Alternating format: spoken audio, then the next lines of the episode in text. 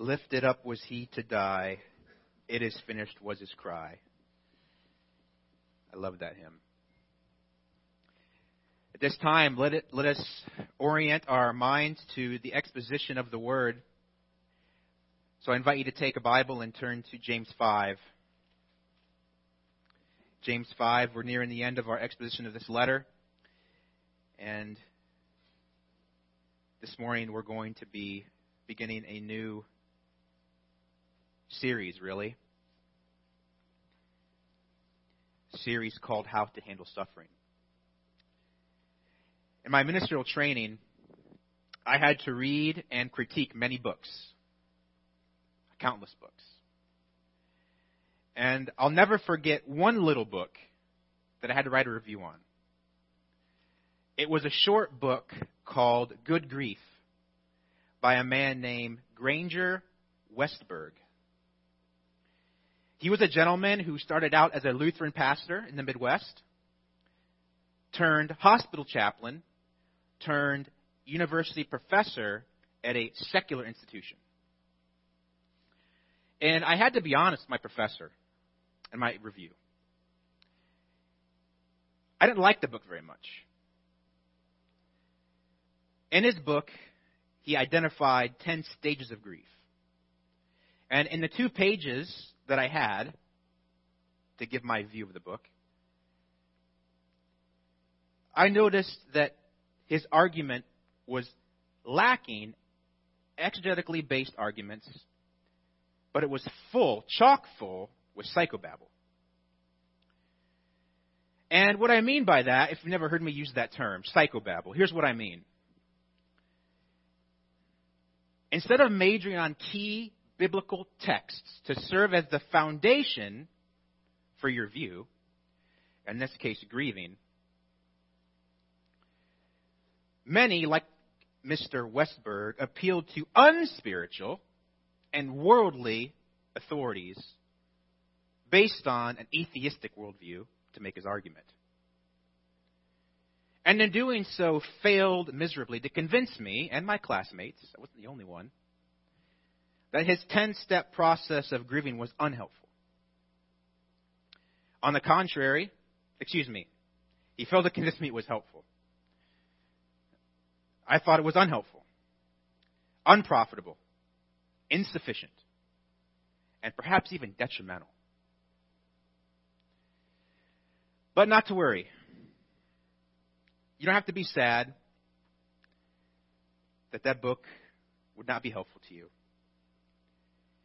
Because we don't require man made, psychobabble lace material to educate us believers on how to handle suffering in a Christ honoring way. All the mental health gurus can keep their unbiblical concepts to themselves because we don't need them. We have in our possession the infallible, inspired, inerrant, sufficient Word of God. Amen? And what you're saying, if you believe that the Word of God is sufficient, then what you mean is it's sufficient. We don't need unbelievers telling us how to do life. Because we have God through His Word that tells us how to do life. In the Word, we, re- we, we learn how to handle suffering the right way, the Christ honoring way. And we need to go to James 5 7 to 11,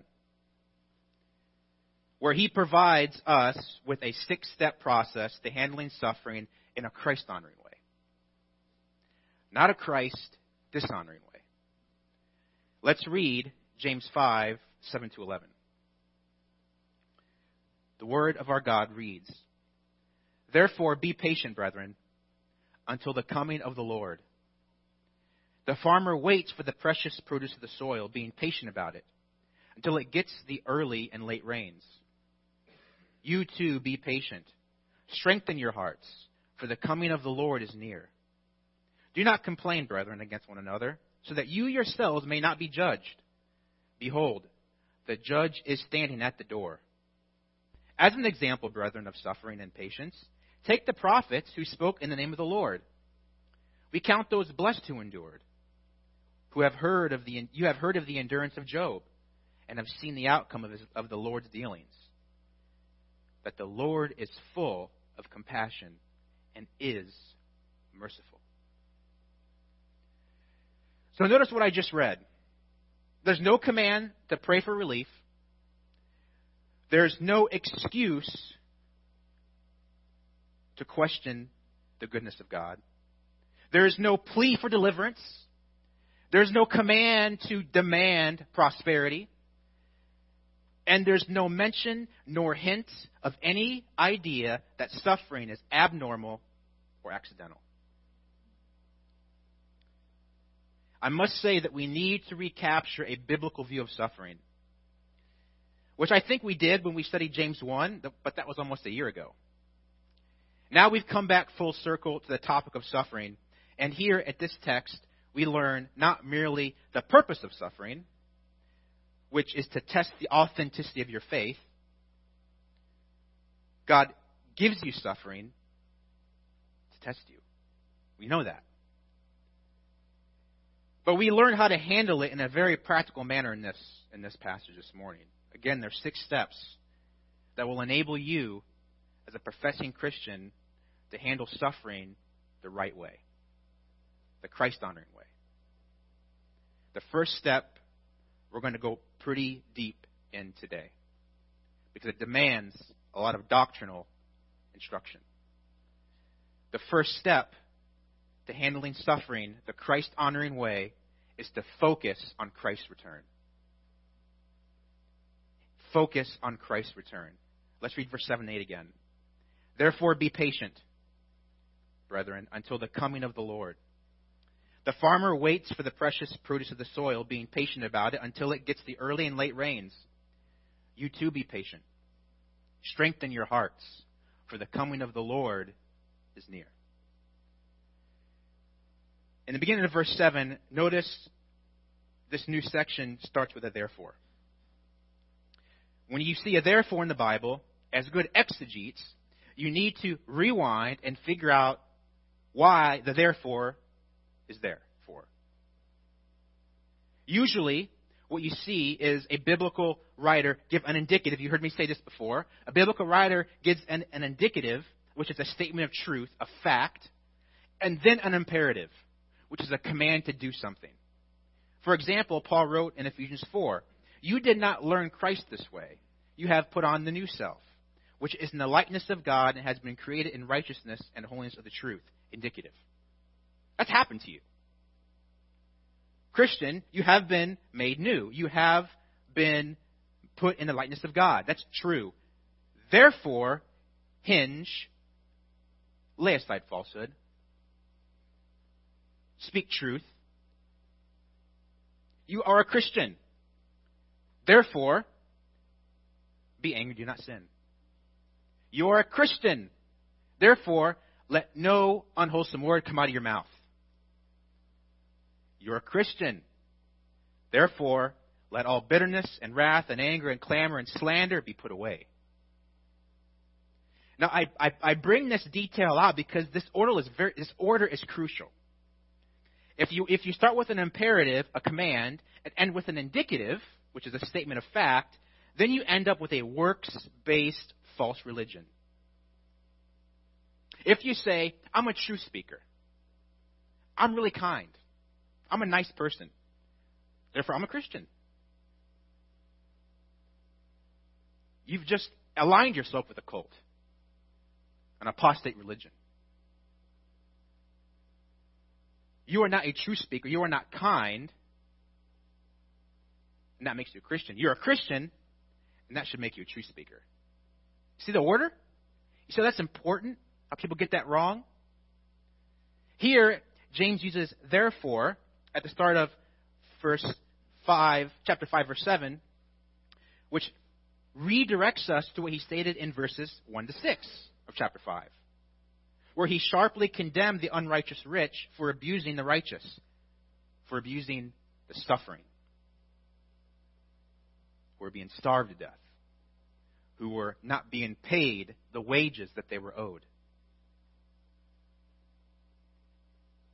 He shifts focus uh, to comforting the persecuted by instructing them to do something. To have a certain attitude in the midst of their suffering at the hands of bad people. Because the rich people, they will have their day in court. Therefore, brethren, since that's going to happen, since that's a fact, be patient. In essence, James is saying, brothers, those rich people who, who starved you will face God. They'll get what's coming to them. Therefore, be patient. The Greek imperative here, translated be patient, comes from makros, which means long, and thumos, which means anger. So literally, this word, patience, in the scripture means to be long tempered, which is often translated as well as long suffering. So we need to understand the deeper meaning of patience here. Like a lot of biblical terms, we kind of read our contemporary definition into it and then apply it like, like that. But patience in a biblical sense, with regard to your outlook on life, does not simply mean just sit tight, hang out, chill out, just wait a minute. It doesn't mean keep a lid on it, hold your horses until the circumstances change. Because when we say be patient, we mean just let some time go by before you act and pursue what you want. Right? You want this this job. Oh, just just wait. Your time will come. If you're young and want to get married, we say, mm, chill out. God will send the right person along, right? Well, that's not what James is getting at here. He's talking about the Christian life, big picture, and specifically in dealing with people. Patience does not boil down to back off. God is commanding you to be long tempered or long suffering with respect to handling conflicts in your own personal, and I would add, professional relationships. Patience does not equal idleness, laziness, or cowardice. It does not mean you are to condone immorality or tyranny. Because sometimes we do confuse patience with fearful passive indifference, don't we? But patience, biblically defined, has to do with long suffering, a long suffering attitude we are to adopt toward other people. And if we are to consider the present context, that includes people who you think has wronged you. God is the avenger, which has been made known to us in the previous passage. So we need to let things go to break it down, to give you the NLT translation, you just got to let things go. Don't dwell on them.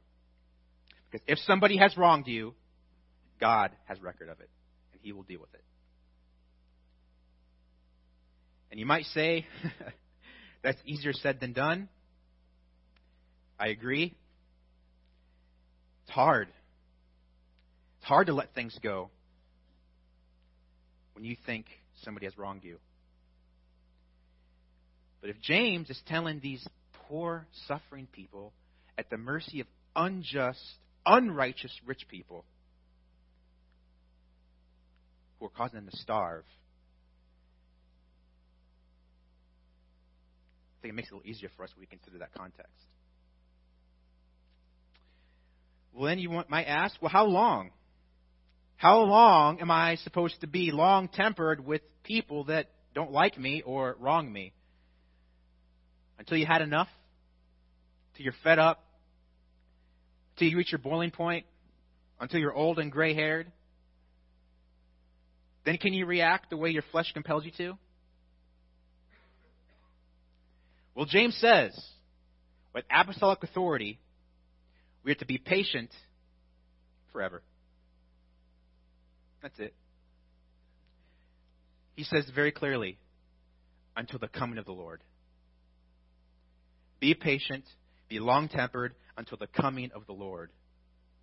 The word coming in this verse translates parousia, which means presence. It was applied in secular Greek to the arrival of a king or dignitary, and later it was applied in the New Testament to refer to someone's visit, like in 2 Corinthians 7, where Paul wrote, But God, who comforts the depressed, comforted us by the coming of Titus. Titus went there and he was present with the depressed, and they were comforted by his presence. So it was from that background that this technical use of the word parousia developed. The whole theology is built around the word parousia. And if that has not been comprehensively taught to you, then it might be new. The term parousia has been and still is an important term. Early Christians consistently used the word to refer to the coming of Jesus at the end of history to judge the wicked and deliver the saints. And it remains so that it's the most commonly used eschatological technical term to refer to future, end times, cataclysmal events involving Jesus. However, though, we're faced with an interpretive decision here. Okay? Because if I'm going to be an honest Bible interpreter and preacher, I have to tell you that it could be used, parousia, to refer to the rapture. It's used that way in 1 Thessalonians 4. But it's also used to refer to the arrival of Christ to earth for the purpose of being present to rule and to bless the millennial kingdom. And the context dictates how the biblical term parousia is to be interpreted. So again, in James 5 here, we're left with an interpretive decision. Does James refer to the rapture? Or does James refer to Christ coming in judgment to establish his monarchy? Should we put it to a vote? No, I'm just kidding. I'm convinced, based on my study, that it's referring to Christ coming to judge and to rule and to establish his kingdom. I can't be too dogmatic about it, but I believe that the case can be made for the second coming at the end of the seven year tribulation. During that time, Christ will defeat the Antichrist, he will destroy evil, and he will establish a literal millennial kingdom. And here's why that view is favorable. James had just stressed judgment for unbelievers repeatedly in this letter. So again, the fancy Greek grammar doesn't win the day. It's the context. We understand that the rapture is not about judgment at all. It's Christ meeting his saints in the air, which again will happen in a twinkling of an eye. Amazing, isn't it? But the second coming of Christ after the tribulation is all about judgment. And if James's letter has the theme other than good works, it's judgment. Chapter 1, he wrote that a doubting man receives nothing from God. And that a man that lacks self control belongs to a worthless religion. Chapter 2, he wrote, Judgment will be merciless to the one who has shown no mercy. Chapter 3, he wrote that false teachers will incur a stricter judgment. Chapter 4, he wrote that God is opposed to the proud. And he wrote that God is the one who was able to save and destroy. And then in the beginning of chapter 5, which we just studied, we stumble upon the fate of unrighteous rich men. They will be the subject of fire and they will be subject to the day of slaughter. And so the broad and immediate context of James points us to interpreting parousia in verses 7 and 8 as referring to Christ's second coming to reign, not rapture. Also, keep in mind the historical context. The diaspora, James' audience were Jews. who longed for the return of a literal messianic ruler who was coming to forcefully and physically usurp the oppressive, corrupt world domination of Rome. And so removing the church in the air was not likely what James had in mind. So now that we've established that, note that this parousia includes much more than the idea of an initial evasion. You know, because when we think of the second coming after tribulation, we just think of Jesus on a white horse. Right? Like a hero coming to win the day. But that's only a small part of it. The parousia, which again literally means presence, Jesus coming on a white horse to judge and to be present. And to help us be precise and educated with this matter, since eschatology isn't something that's often taught and discussed, uh, I want to do something a little abnormal, and I'm going to ask you to turn to Matthew 24. Please find a Bible and follow with me. I want to read Matthew 24 with you for clarity's sake. Every now and then it's beneficial to turn to a lengthy cross reference if it helps us to be more accurate and clear and precise in our interpretation, especially with regard to a theology where there is so much weighty and personal effect on your personal view of who Jesus is. And as you're turning there, keep in, keep in mind the truth that it would be a gross understatement to say that what Jesus says in Matthew 24 is often ignored by mainstream Christianity that focuses on a Jesus of all inclusivism and a churchianity that has become akin to completely omitting it from their doctrinal standards. So as we read Matthew 24, in order to shed more light on the parousia, know off the bat that it is the position of this church that we see the Olivet Discourse taking place after the rapture, during the seven year tribulation, and before a literal millennial kingdom, which means we are called what theologians call premillennialists. Now, follow along as I read Matthew 24, beginning in verse 3. As he was sitting on the Mount of Olives, which just is a hill where you can see a panoramic, panoramic view of Jerusalem. The disciples came to him privately, saying, Tell us, when will these things, the things referring that Jesus said in verse 2, when will these things happen? And what will be the sign of your parousia? And of the end of the age? Jesus answered and said to them, See to it that no one misleads you. For many will come in my name, saying, I am the Christ, and will mislead many. You will be hearing wars and rumors of wars.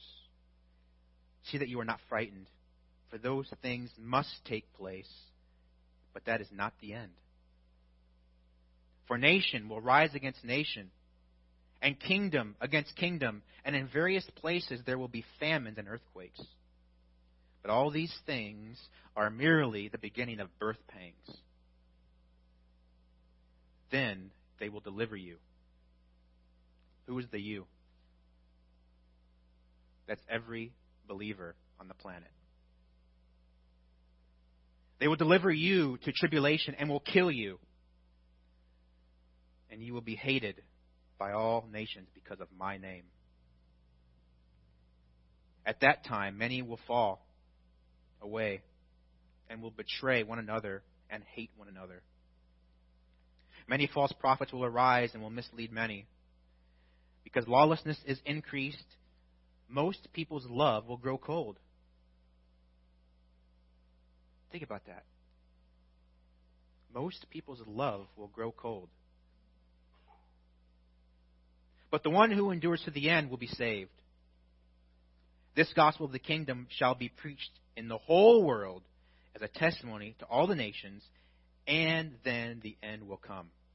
Therefore, when you see the abomination of desolation which has which was spoken through Daniel the prophet, standing in the holy place, which is the temple, let the reader understand. Then those who are in Judea must flee to the mountains. Whoever is on the housetop must not go down to get the things that are in his house. Whoever is in the field must not turn back to get his cloak. But woe to those who are pregnant and to those who are nursing babies in those days. But pray that your flight will not be in the winter or on a Sabbath. For there will be a great tribulation, such as has not occurred since the beginning of the world until now, nor ever will. Unless those days have been cut short, no life would have been saved. So he's talking of a future event as if it's already happened. But for the sake of the elect, those days will be cut short. And if anyone says to you, Behold, there is the Christ, or there he is, do not believe him. For false Christ and false prophets will arise and will show great signs and wonders so as to mislead, if possible, even the elect. Behold, I have told you in advance. So if they say to you, Behold, he is in the wilderness, do not go out. Or, Behold, he is in the, in the inner rooms, do not believe him. For just as the lightning comes from the east and flashes even to the west, so will the parousia of the Son of Man be. Wherever the corpse is, there the vultures will gather. But immediately after the tribulation of those days, the sun will be darkened, and the moon will not give its light, and the stars will fall from the sky, and the powers of heaven will be shaken. And then the sun, and then the sign of the Son of Man will appear in the sky, and all the tribes of the earth will mourn, and they will see the Son of Man coming on the clouds of the sky with power and great glory. And he will send forth his angels with a great trumpet, and they will gather together his elect from the four winds, from one end to the sky to the other. Drop down to verse 36. But of that day an hour, no one knows. Not even the angels of heaven, nor the Son, but the Father alone. For the parousia of the Son of Man will be just like the days of Noah. For in those days before the flood, they were eating and drinking, marrying and given in marriage, until the day that Noah entered the ark. And they did not understand until the flood came and took them all away. So will the parousia, Son of Man, be. Then there will be two men in the field, one will be taken, one will be left. Two women will be grinding at the mill, one will be taken, one will be left. Now stop right there for a second. Everything I just read up to this point, they were all future indicatives. Something that's going to happen in the future that's factual. Next comes that little hinge word that I described earlier in the, in the sermon, therefore. Preceding a present imperative. A command that we're all to obey all the time, as long as we shall live until the parousia. Now look at verse 42. Therefore, be on alert. Because you do not know which day the Lord Jesus is coming.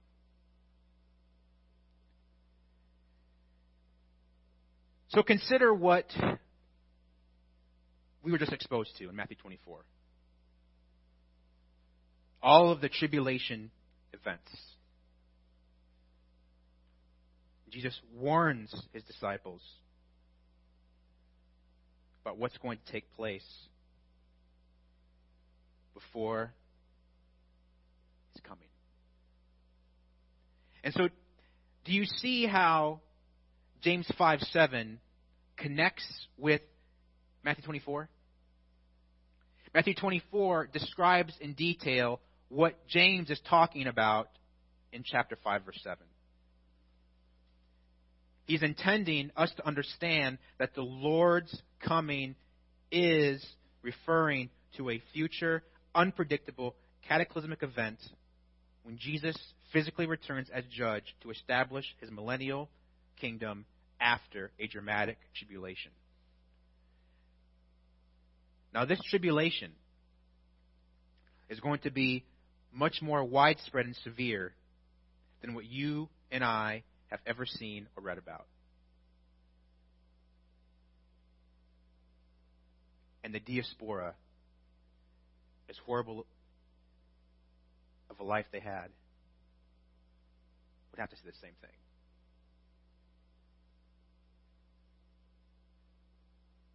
Just as the tribulation saints will live in the hope of the certainty of Christ's return, we too must live in this present age with that great hope. So if Jesus can tell the tribulation saints to be on alert because I'm coming, and James can tell the diaspora to be patient with those rich people because I'm coming, then we in our suffering must do the same, right? In your suffering, you must live with the hope that Christ is coming. Focus on that. It is that hope that is comforting to those who are in the abyss of suffering. Because they know with certainty that Christ will come and rule.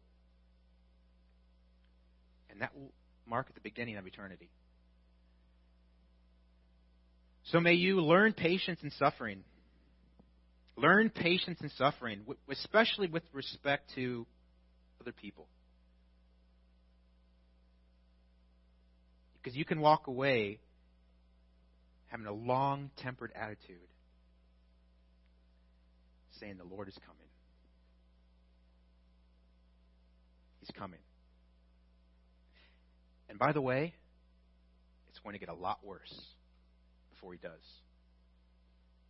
Jesus said, They will hate you, they will kill you, they will draft you to war.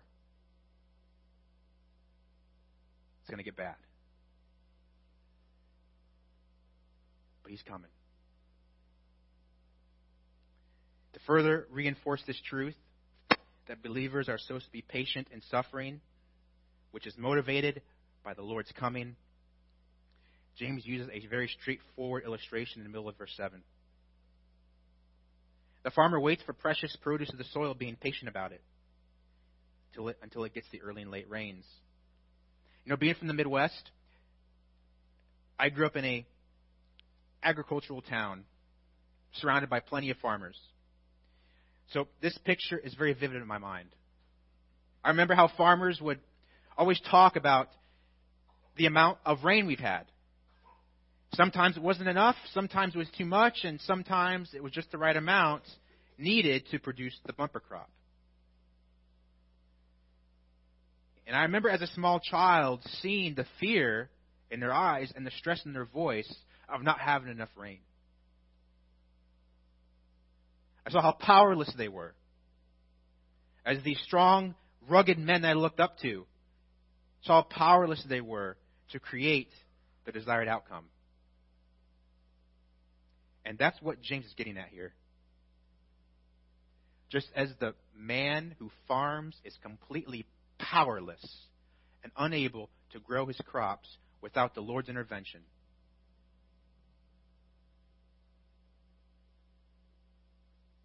He's compelled to be patient.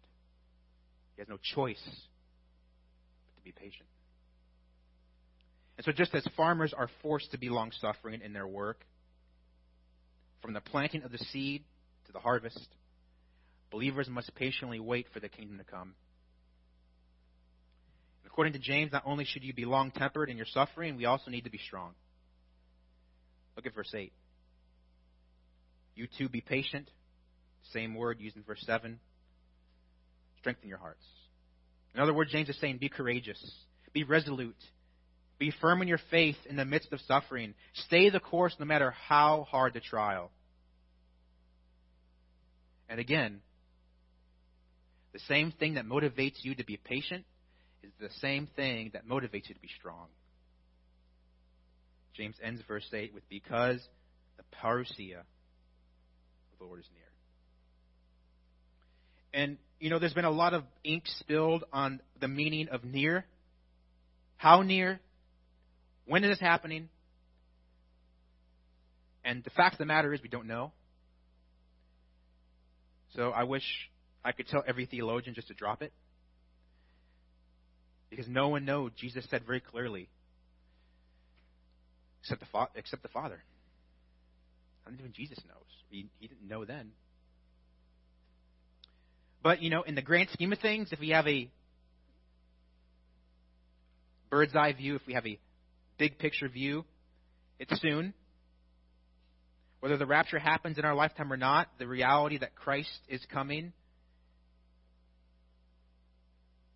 is imminent. It is the next event on God's calendar, and that should fuel our passion for holiness and service.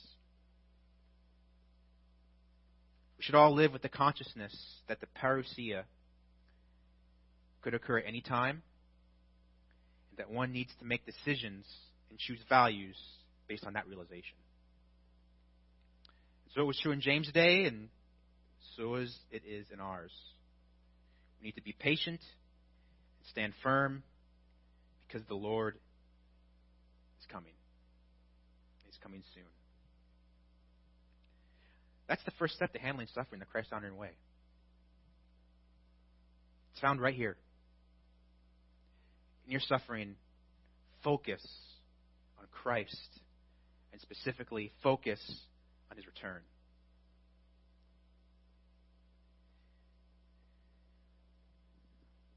Due to time, that's what we're going to cover today. Going to learn the rest of the steps next time.